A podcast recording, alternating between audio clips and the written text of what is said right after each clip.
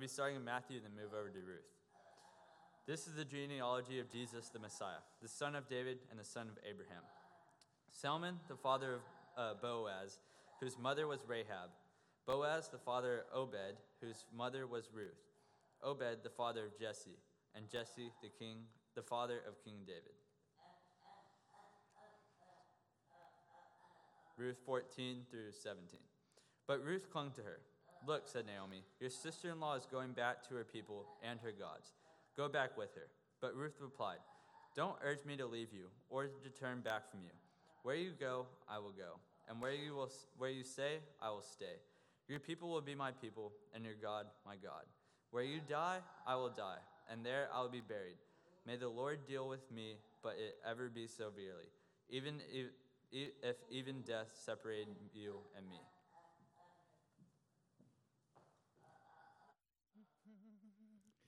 Oh, little town of Bethlehem, how still we see thee lie above the deep and dreamless sleep. The silent stars go by, yet in thy dark street shine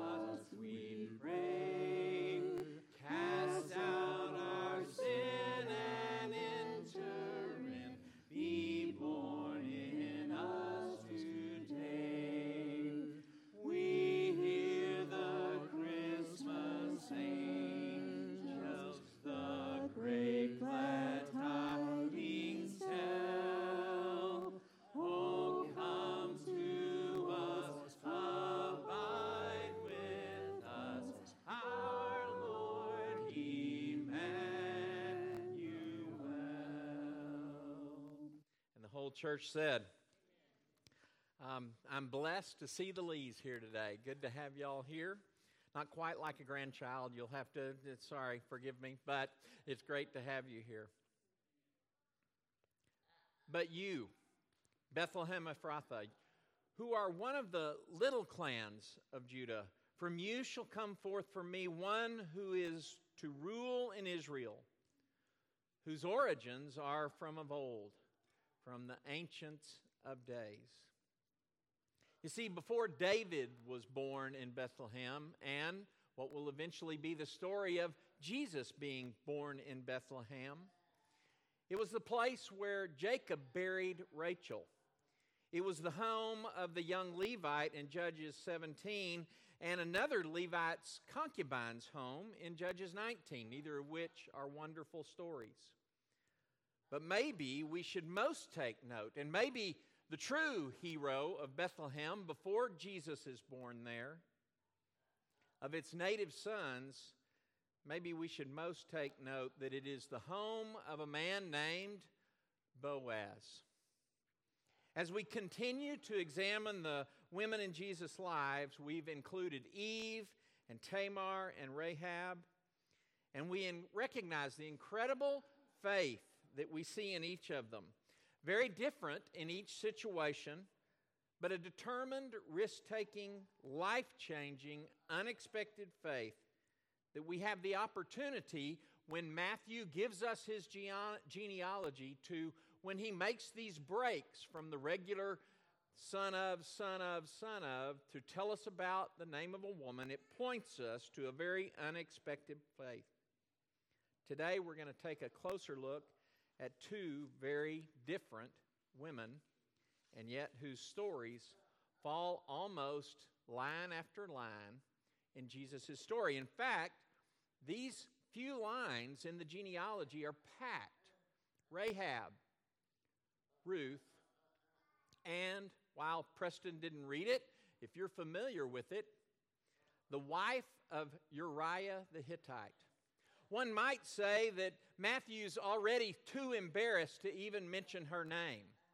And the book of First Chronicles, when it retells David's story, won't even include that part of David's story as they hold him up as a hero that we want to shape and point our lives towards as we build a new nation coming back from the exile.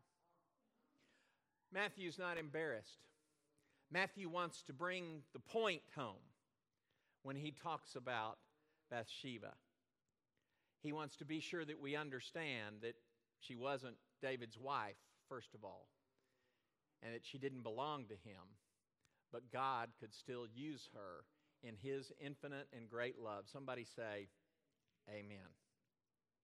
Ruth's story is found in this wonderful little book that's just kind of tucked in there. If you flip your pages too fast, you'd miss it. And yet, it's the story, maybe not to be missed, in the whole section from the death of Moses until David is crowned king. We don't want to miss the story of Ruth because it's the story that gives us such incredible images of love, loyalty, mercy, and yes, in so many ways, hope.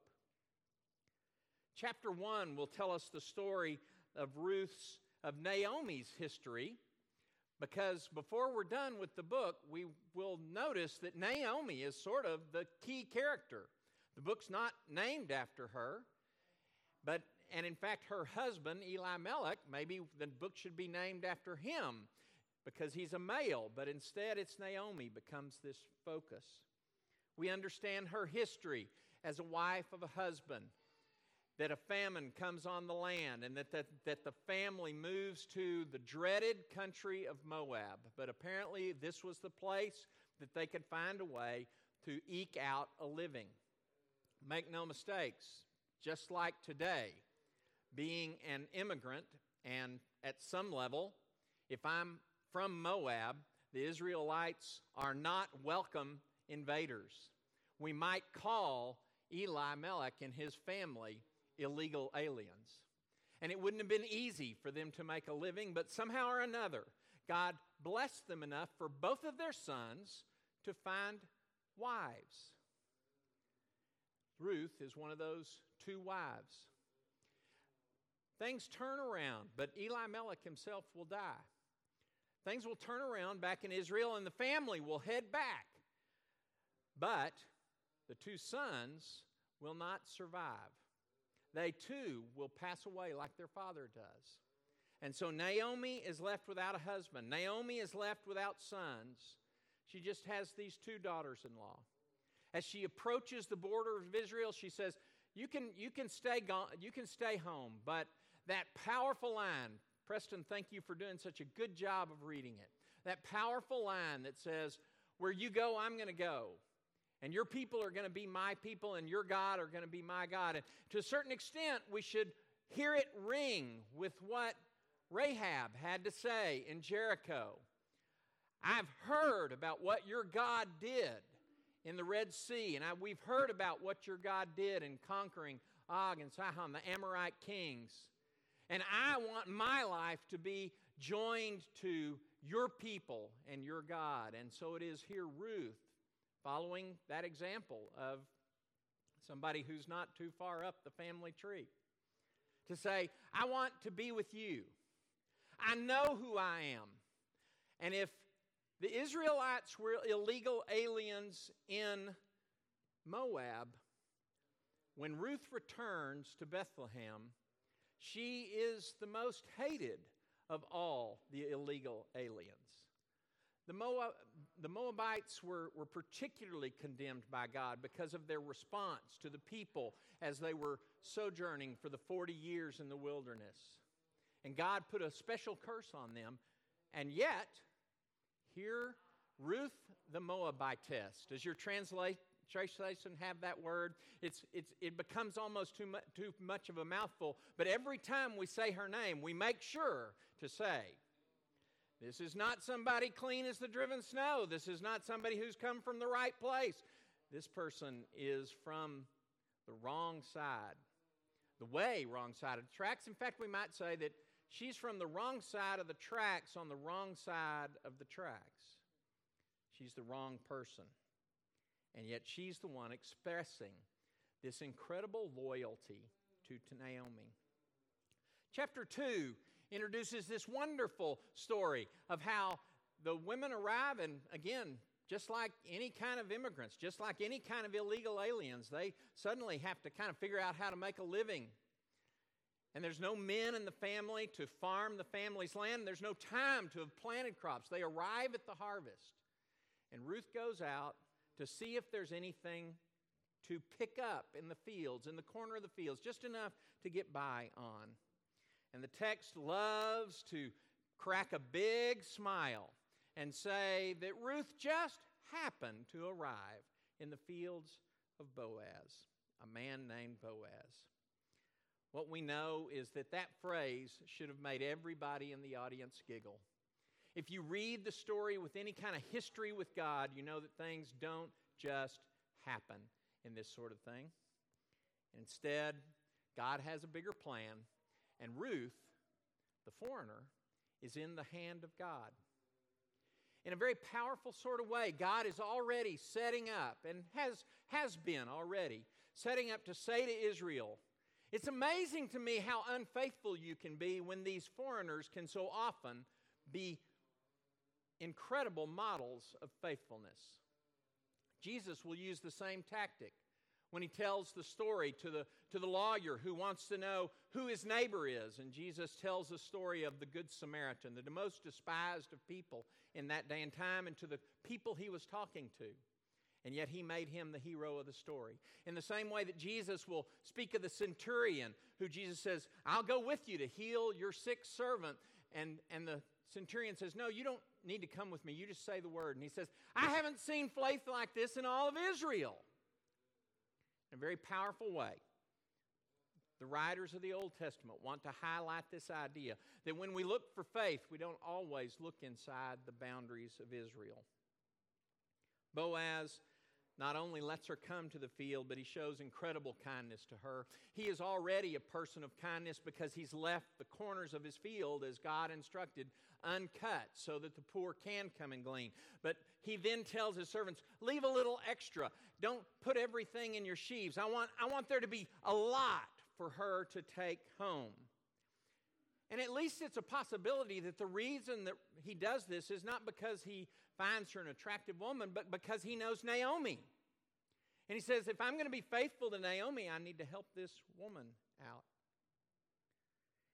In chapter 3, a very interesting scene takes place. Moms and dads, you need to read it with your kids. I'll let you explain every, all the details. But before it's done, Boaz wakes up and finds Ruth.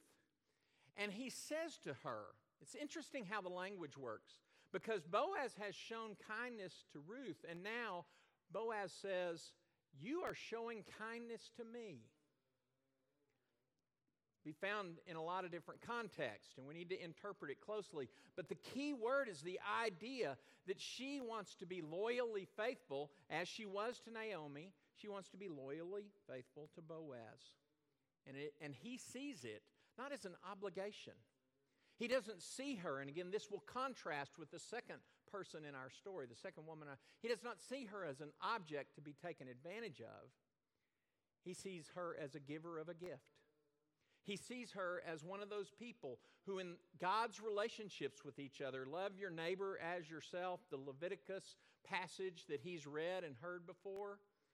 He has cared for her and she is caring for him. Chapter 4 brings us to a marriage between Boaz and Ruth, and it's a wonderful story of covenant, of making sure that, that the, the proper person is in the proper place and the proper conversations take place. Everything about chapter 4 is done exactly the right way. And if you think that chapter 3 raises a few questions about how things should be done, chapter 4 solves all those problems. And it is Boaz who stands up and says, I want to do this the right way. The result of that marriage is that Ruth and Boaz have a child. But when we get to the last line, the last line, the purpose of the book is to say, Look how God restored Naomi.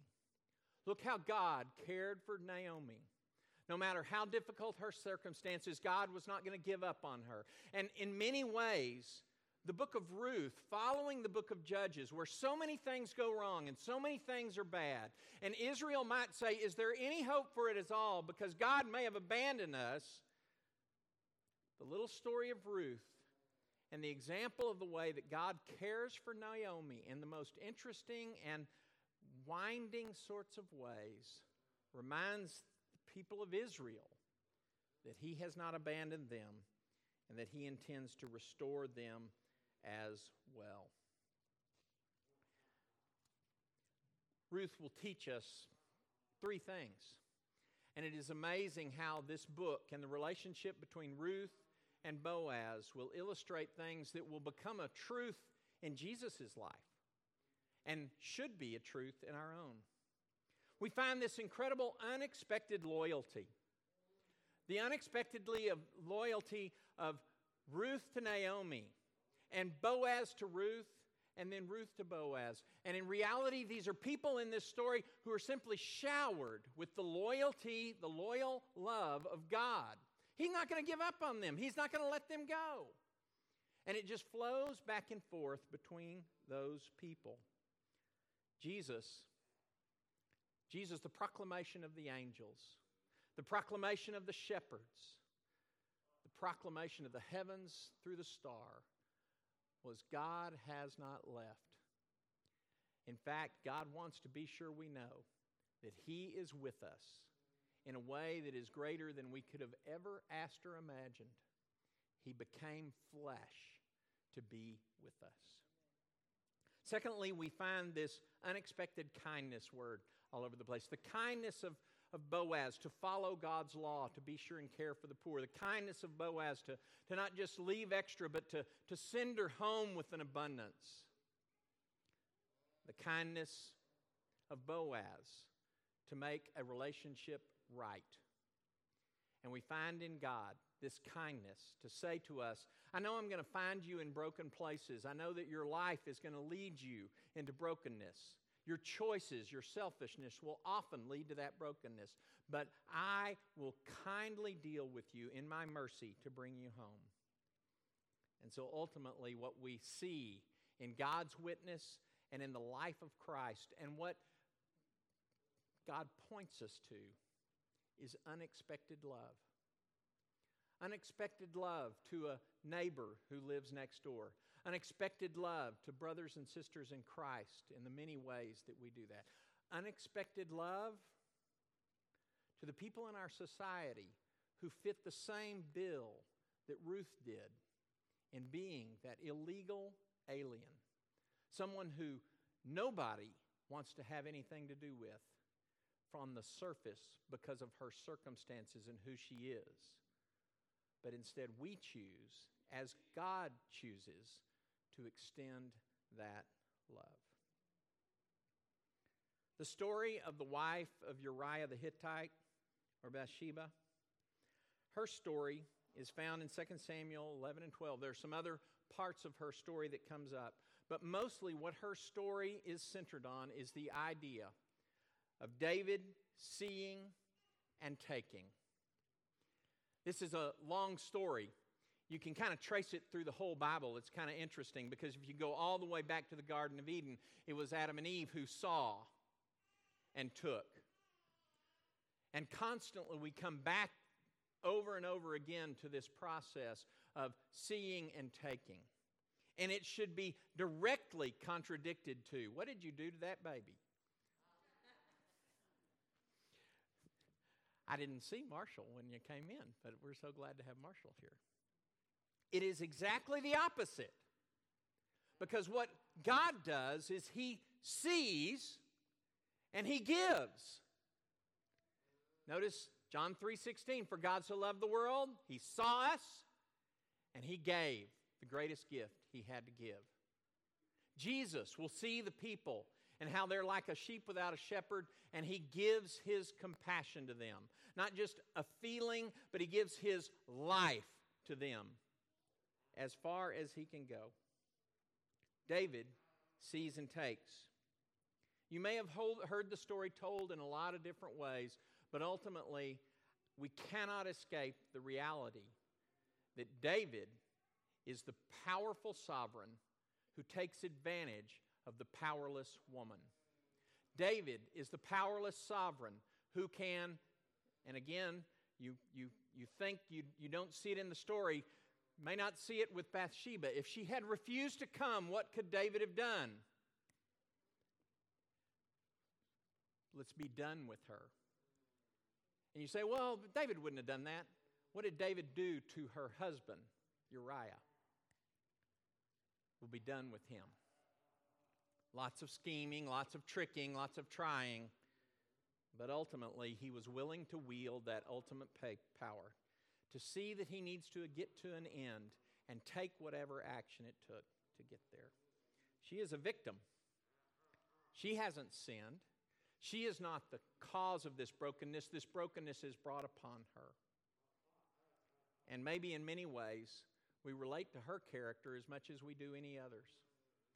Because we all sin, we all fall short of the glory of God. But in a powerful way, we all also carry a little bit of a victim heart in us. I didn't do anything.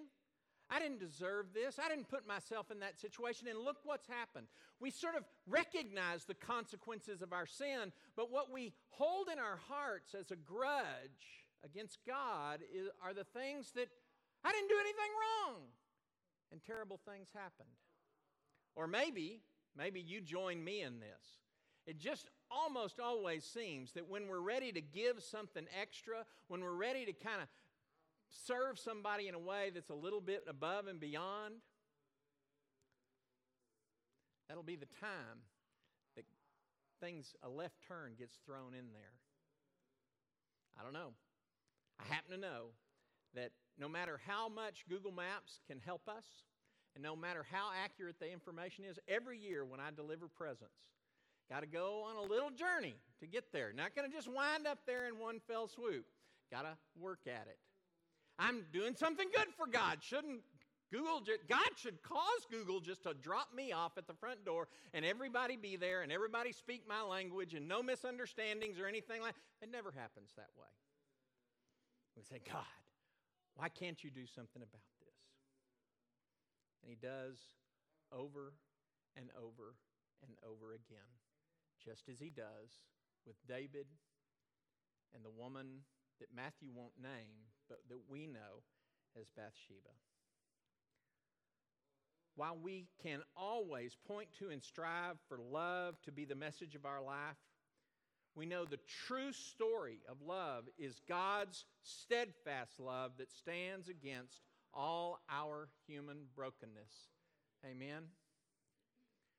And what we have to affirm is that God's steadfast love will always be greater than our human brokenness. Church, God's steadfast love will always be greater than our human brokenness. See, no matter how many messes I can get myself into, God's love is greater than those. And no matter how much brokenness the world around me inflicts on my own life disease, loss, grieving and mourning God's love is bigger than all those things. Somebody say, Amen. And God's love isn't just greater than our human brokenness, but God's love transforms the brokenness around us. God's love for David through Bathsheba and all the sin that took place there will still use that relationship to bring us the next king, and in reality, bring us the great eternal king. That is transformation. That is taking brokenness and not just, well, maybe I can make something a little good out of it, but life changing good that comes because of God's greater steadfast love. You're invited. I'm invited. We're all invited. Everybody online is invited to accept the love that is offered in Jesus and take whatever today's next step in trusting and putting our faith in Him. That may well be a first step of saying, I can't live without you, and my brokenness can't be healed by anything else. I need the waters of baptism and contact with the blood of Jesus. It may well be that you say, I just need to trust Him a little more in finding a softness in my heart for the people in the world that I find hard to love. It may be that you need prayers of this church because in your life there are people that are hurting, or maybe you are hurting. Whatever the next step of faith is for you, you're invited to accept God's love is big enough to address it and we want to help you in that in any way that we possibly can. If you're online with us, there's a number that you can send a text to, and we would love to start a conversation about what that next step of trusting Jesus looks like, what that next step of receiving His love and becoming His love in the world. We're going to sing a song. And I don't know how you're going to respond to the invitation, but I invite all of you you don't need to walk forward. You need, don't need to take a step. But our lives need to be changed by the love of God. All of our lives need to be changed by the love of God. And I pray that you won't leave that seat, that you won't leave this auditorium, that you won't leave this building and parking lot without a sense of how your life is going to be a little different. Not because you're so good, because we're all broken. Want to say amen to that? Because we're all broken. But His love is greater than our brokenness. Let's come and sing. Oh, come, ye